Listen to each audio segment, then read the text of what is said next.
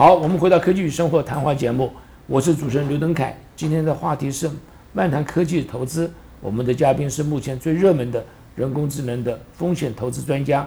，AI List 的合伙创办人兼管理合伙人 Henry 史史元史博士。我们下面呢谈一下有关 AI 全球性的发展，呃，目前为止的状况如何？所以我第一个问题想请问，呃，博士，目前全世界发展当中，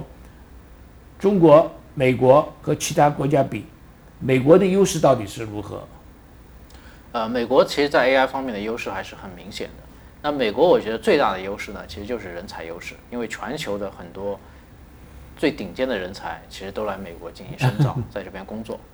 啊，那么美国的人才优势其实有两方面了。第一方面就是美国这些高校，啊，这些高校确实在整个学术水平方面都是全球领先的，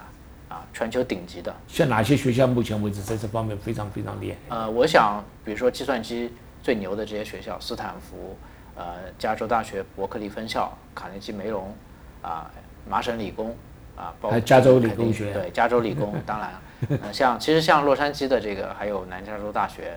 加州大学洛杉矶分校啊，这个其实都是非常强的啊，所以在这些高校方面呢，其实培养出了很多的人才，很多的 AI 的博士，他的学术水平其实是全球最领先的。那么我觉得美国的这个人才的另外一方面呢，就是美国的这些互联网巨头，比如说像 Google 啊、Microsoft 啊、这个 Amazon 等等，其实他们在 AI 方面的布局是非常强的，所以他们在这块布局强呢。他们也招募了很多的研究人员过去，他们也算是领头羊嘛，对不对？对，他们是领头羊。他们其实，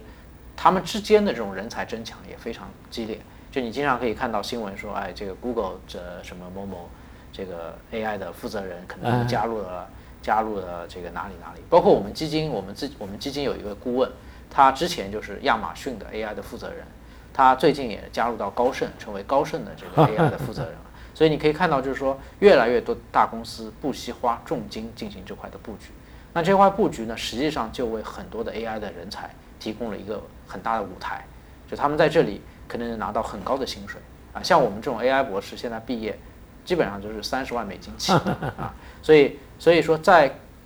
高校人才培养方面，以及互联网巨头的人才投入方面，美国都非常强。所以这个就造成了它的无可比。比无可这种比拟的人才优势，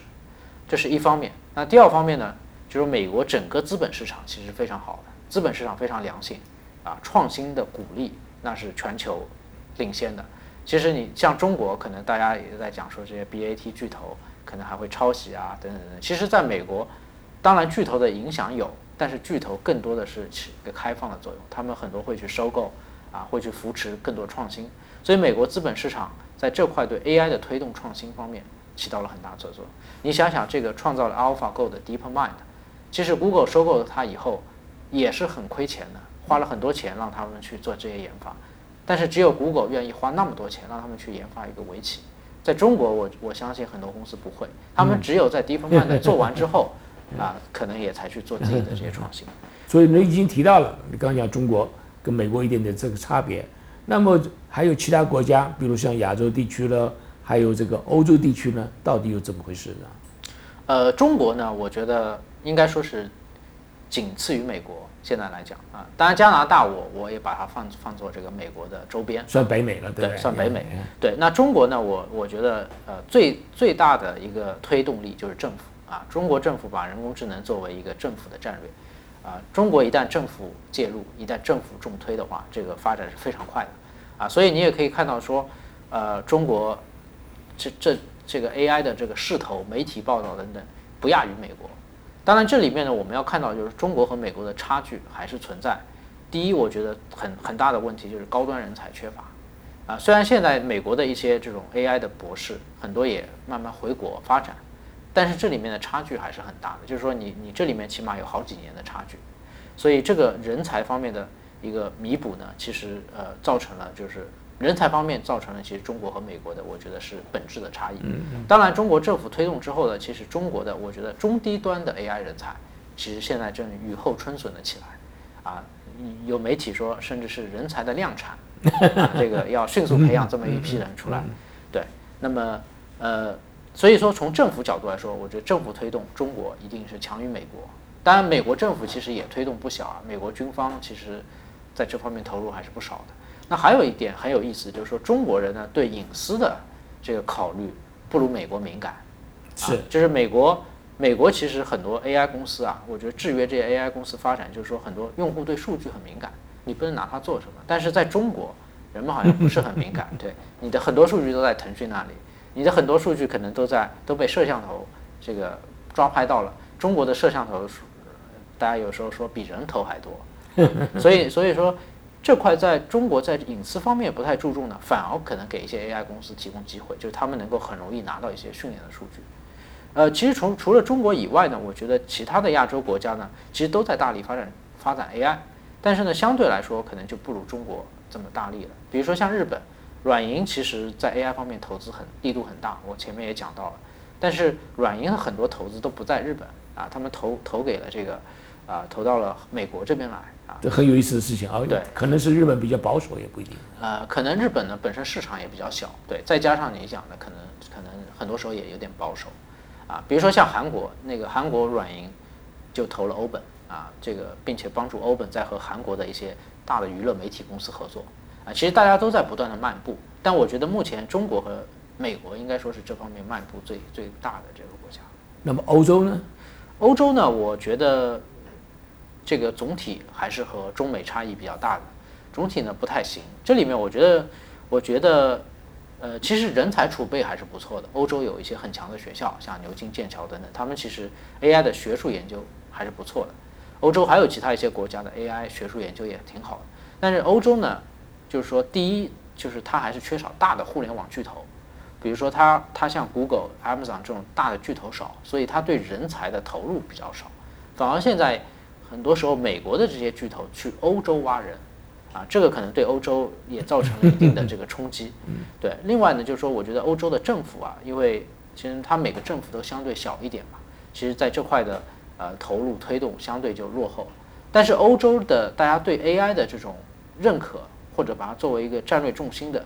这样的一种意识是还是很强的。之前那个像法国的那个法国总统啊，就是讲说我们我们要呃把把 AI 成为我们国家战略啊，这个也是有的。还有像德国呢，它一直走在这个工业自动化的前面啊，很多德国的这种自动生产的机器人等等，这方面其实其实都一直发展的很好。所以我觉得欧洲呢，就还是有不错的 AI 的人才和这方面的基因，但是可能因为大公司缺乏资金方面不如美国中中国雄厚，所以它越它已经处在一个落后的这个状态。嗯，我想很好奇的问你一声，比如像这 AI 的技术，是不是跟我们早期的？像是我们这个所谓微电脑啦，那的类似，一个地方开发了一个产品，那是不是全世界都可以应用得到？还说是一定要在当地开发的产品当地用？呃，我我觉得 AI 的它的这种全球化其实是还是很很显著的。当然，因为 AI 它不是一个硬件，它很多时候是软件，它是算法，所以呢，它从一个国家到应用到另一个国家的时候，会要做一些变化。因为我前面提到，AI 的本质是数利用数据来做决策，那你的数，那你美国的数据和中国的数据是不是能互通，对吧？这个可能要看情况，有些东西是互通的，比如说算法来讲的话，应该是大部分还是可以互通。大部分是互通，但是呢，那你比如说这个无人驾驶怎么开，我觉得都差不多，但是中国可能路况更复杂，对吧？可能有些行人跑到路上，那你美国的技术，比如说特斯拉的技术拿到中国去。他可能得针针对中国去做一些调整，是，比如说看片也是，这个咱们华人在美国看看病也没啥问题，美国医生也很专业，但是可能有些病在中国就看的病例更多，那他可能要去做一些根据市场上去做一些调整，但我觉得大部分情况下还是互通的。对，啊，那这样子这个那这样的话，很可能就让这个欧洲啊，可能由于美国的人才更多，那么美国的一些产品呢？也可能就是到欧洲去销售比较更方便一点，那欧洲这个竞争力呢，很可能会越来越越差也不一定了。我只是这个我是这样这样想而已的啊。没错，其实现在很多公司在谈到全球市场的时候，嗯其实美国之外，很多时候大家就在考虑这个中国、亚洲了。其实欧洲这个市场呢，相对没有那么强，而且我总的感觉上，欧洲相对对新技术还是略保守的，而且人们对隐私也比较注注重。对，所以可能在这一块，如果欧洲不采取一些新的一些策略，有可能要相对在这个 AI 大军中要落伍了。对对对，好，我们休息一下再回来。回来的时候，我们来谈一下您的这个经验，来说明一下一般人如何判断什么样的科技会持久，什么样的技术这个值得我们投资，还有这个创业创新的一些建议。好好的。美国医学资讯平台医生。医学的医，声音的声，医学博士丁医生结合二十多年的临床和科研经验，传递医学之声，医者之声。欢迎关注微信公众号“医生 D R S V O I C E”，或者登录网站三 W 点 D R S V O I C E dot com。我们一起关注健康，走进医学。好，我们回到科技与生活谈话节目，我是主持人刘能凯。今天的话题是漫谈科技投资，我们的嘉宾是目前最热门的人工智能的风险投资专家，AI List 的合伙创办人兼管理合伙人 Henry 史史原史博士。在下面，呃，最后的一段时间呢，啊，博士啊，我想就您丰富的经验，再来说明一下一般人对热门的科技。要采取什么样的一个态度，又是如何能够判断它的所谓持久性？那什么的公司是值得投资的？还有呢，就是您对于这个创业创新的一些建议。我想这很多事情要问您，我呢一个个来来问您。第一个，我想问一下，说现在这个科技变化真的是非常快。两年前大家谈到 IOT，就是 Internet of Thing，就是说这个物呃互呃物联网了。然后呢，大家又谈到这个大数据，然后现在又是 AI，然后又是区块链，这好像是跟女孩子穿穿着洋装一样啊。这个看起来是进步，但一般人可是真的是眼花缭乱。那一般人如果真的投资的话，是不是要跟着这个所谓的这个时尚来走？他一年换一个呢，还是说是我们可以有个长期一个想法？呃，我觉得现在技术确实变化很快，刚才你也讲到了。那我相信技术的这个变化呢，它其实是有自然规律的，它是不断过渡的。比如说，IOT 发展导致数据的积累，形成大数据，然后呢就有有了今天的 AI。其实它整个呢是在不断的自动的演变。那我觉得，不管作为一个投资人是投钱的，还是说大家可能想去寻找工作或者创业机会，我们都需要不断的去更新自己的知识，不断的在这种变化中去发现技术变化的规律。那从投资。本身而言呢，其实我我觉得作为投资人，其实不用太去关注说这个技术怎么变化，我会不会错过了下一个风口啊等等。因为当你去投到一些很牛的创业者的时候，其实这些创业者对于技术的演变、对于机会的这种判断，其实是非常敏感的。其实他们是能够在变化中不断的去调整，抓住下一个机会。所以投资的核心还是投人，投给一批真正能够抓住这种时代变化命脉的这些人。比如说，就像 Google，其实 Google 以前它是互联网巨头，现在同时做互联网，同时他又说我是 AI 的巨头，他又在做无人车等等。其实很多很好的公司，它是随着技术不断在演变的。那作为投资人来讲，把钱投给这样的一些人，这样的一些一些创业者，其实就能够自然而然的帮你找到了下一个技术的这个风口了。啊，我可以举两个例子，比如说我投的欧本，那我在一我是一四年底投了欧本。那当时欧本的人给我这个给我讲的这个 pitch 我的时候的，他就说，哎，我们希望通过你的语音能够建立你的声音形象，啊，建立你的这样一个声音，它可以说话像你，唱歌像你。这是早期的想法了。早期他的想法是这样的，啊，那当时他其实也见了不少投资人，很多投资人觉得这个东西有什么用呢？好像商业上我也没有看到特别有价值的东西，但是我我是觉得这东西很有用。因为它这是声音，它一旦结结合这个图像视频，它就能构建你的虚拟形象，它就可以成为你的一个替身。比如说明星有了他的虚拟形象以后，他就可以用这个形象来和粉丝互动，啊，他就可以让自己可能从很多的这种时间当中可以解放出来。这后面的用处是越来越大，只要技术做得足够好。所以说我当时就很早我就听到他，其实我是 Open 的第一个投资人 啊，当时他也见了一些别的投资人，其他投资人都。都比较有疑虑啊，我就投了，我很早就投了，我看到他未来的这个前景。而且 Open 这个团队呢，他们其实不断的在研究技术下一步在哪里。比如说在在这个一七年初的时候，他们就在讨论说要结合区块链。其实当时区块链对我来说也比较新啊，我就我就问他们说，很少人提的那个这个名词。其实其实当时不太多啊，可能很多人知道比特币，但是和区块链结合的还是少。是。那我当时跟他们聊的过程中，他们就说，哎，区块链能够很好解决我这种虚拟形象的安全问题。对吧？这个我的虚拟形象怎么能保证是我控制的呢？怎么保证他的行为我都能够看在眼里，控制他？所以说他们就说，哎，我们要结合区块链。所谓安全问题就是可靠性嘛。对，可靠性、可信任性，对吧？防止你的 AI 去作恶。那我当时跟他们聊完，哎，我说很好，啊，你们投区块链我也支持。所以说后面啊，我我也相当于这个一一路也在支持他，并且我们有不少朋友也都通过资金啊资源去支持他。呃，其实我就发现，好的创业者他自己就能抓到机会，所以你可以看到一七年底、一八年初，整个区块链也爆发了，成为一个新的热点。啊，欧本正好是踩在这两个热点上面，所以我从一四年底投欧本到现在，其实整个我投资的这个估值的倍数已经超过三十倍了，啊，是一个非常好的投资。还有一个例子就是我刚才讲的这个 Honey 这个公司，就帮你在网上找自动找购物券的，是对。其实我当初投资它的时候。我是一五年底投资的，比欧本晚了一年。我当时投资它的时候，我就觉得这个东西不只是一个工具，它搜集到的数据是非常有价值的，它未来就能演变成你的智能的购物助理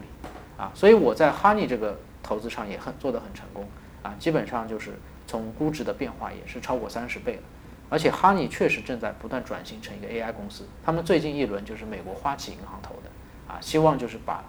把。Open 的这个数据发挥更大的金融价值，所以从从我个人投资来讲，就是你一定要去投到那些非常有潜力的创业者，他们能抓到技术的变化趋势。当然，同时作为一个好的投资人来讲，我其实也是对技技术有很多预先的判断的。我会觉得可能技术会往什么方向去走，但是真正抓住这个技术的人，应该是这些创业者。我只是能作为一个。可能看得稍微远一点的这么一个投资人的，像您说刚刚讲的，对于这个公司 Open 这个公司，别人看不出来它的这个特点，但是您一抓就抓到了，是吧？对，所以我我当然就是说我我当时的想法和今天肯定也不一样。今天看着 Open 越做越大，一路路实现他的这个长远的计划，你的这种所谓的前景愿景更加清晰了。当年对我来说也比较模糊。但我可能比有很多投资人看得更前了一步，我预先看到它可能的一些应用，所以我就投资了。对，你看这个 Amazon 刚刚开始的时候很辛苦，没错，他在网络上卖东西，嗯，但是今天呢，他早就已经可以说离开完，离开那那部分了。当然是那部分是他最最主要的业务，但是它已经走向各式各样不同的网络上的服务了的，对不对？对它现在其实就是一个很全面化的 AI 公司。它其实它的很多应用方面都用 AI，包括它的仓库，它都有这种仓储的机器人，啊，包括它的无人零售，啊，它的 Amazon Go，啊，其实我觉得 Amazon 就在 AI 方面做了很好，完全是用这个 AI 来降低它的成本。对，没错。所以的，那么这样子，我们在这个最后几分钟呢，我想啊，您跟我们这个年轻人，或者跟我们有心要想要创新创业的人，看你有什么建议没有？好的，呃，第一个我很同意你讲的，就是说创新是一个永恒的主题。创业呢，得得得看你是不是适合创业，啊，我觉得，呃，很多年轻人就是说你要创业可以，但是你一定要看准，就是说你你创业的这件事情是确实在解决一个巨大的市场需求，而不要盲目的为赶时髦去创，这很重要。那我想再讲几点，就是说，第一，我觉得时代不一样，现在的创新的加速的速度越来越快。啊，以前可能五年一个热点，现在真的就像这个您刚才讲的，一年一个变化。对，那在这么一个飞速变化的时代里面，你整个的对于知识的学习的节奏也得不断的加快，所以得拼命学习。啊，那么怎么拼命学习呢？就是我讲的第二点，就是你要在你身边聚集一批最聪明的人。啊，就说你你你你你要不断的思考，哎，我我的这些交际圈、朋友圈，这些人是不是能给我？很多的知识，新的知识，新的新的很多的 insight，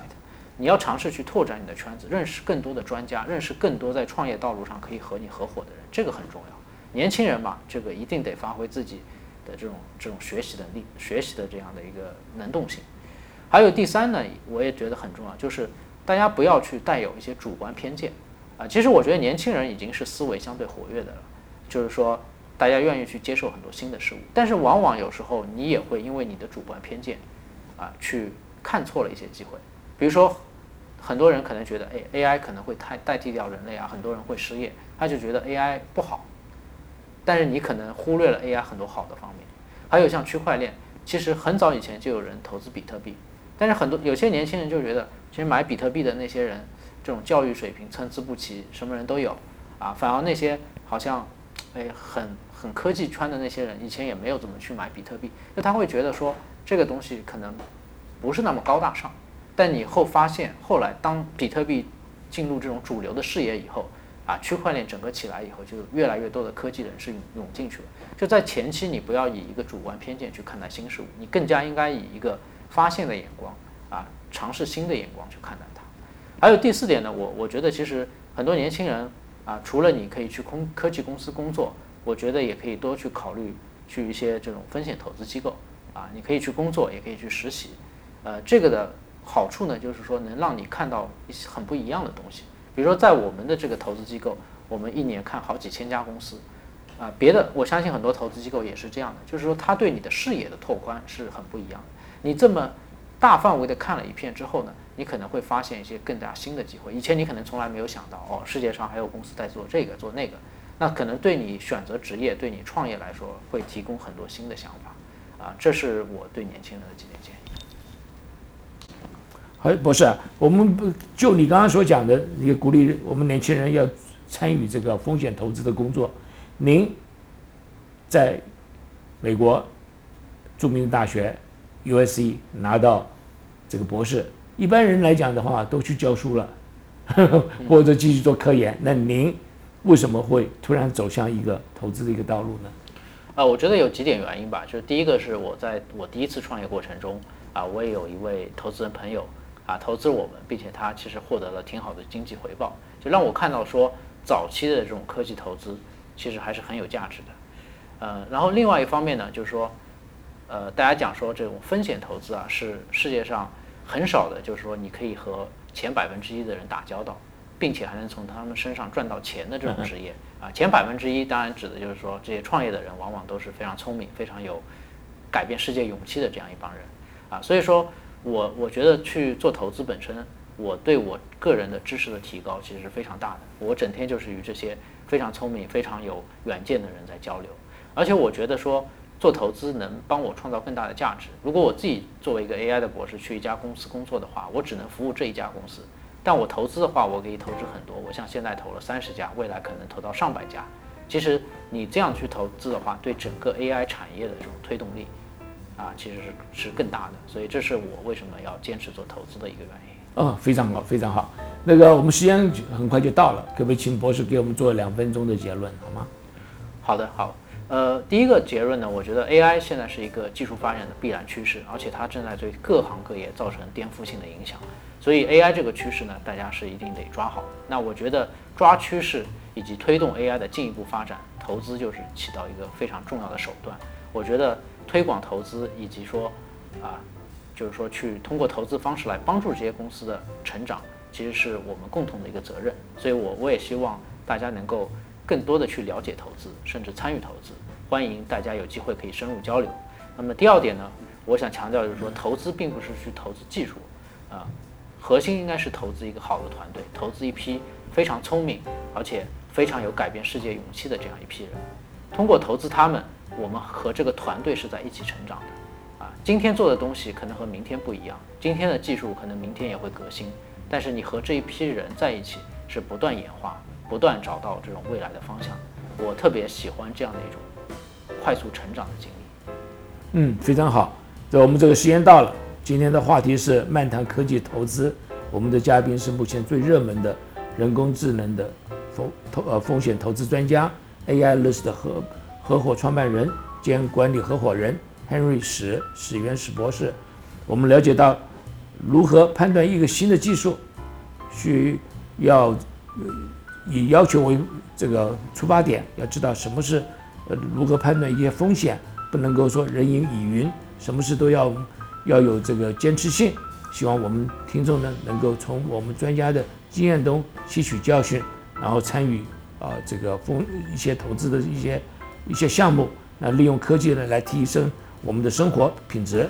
那不论在投资、就业、创业方面呢，都能够百尺竿头更进一步。那么多听我们的科技与生活谈话节目，可以丰富你你的这个科技的知识。那我们再度感谢我们的嘉宾 Henry 史。是原是原始博士到我们的科技与生活节目来，希望你能够有机会再回来跟我们多谈一下，好不好？好，谢谢刘老师。本节目《科技与生活》由刘能凯、黄欣怡、杨雪共同主持制作。本节目合作伙伴为南加州科工会，同时感谢李台长的大力支持。下周同一时间再会，祝大家周末愉快，拜拜。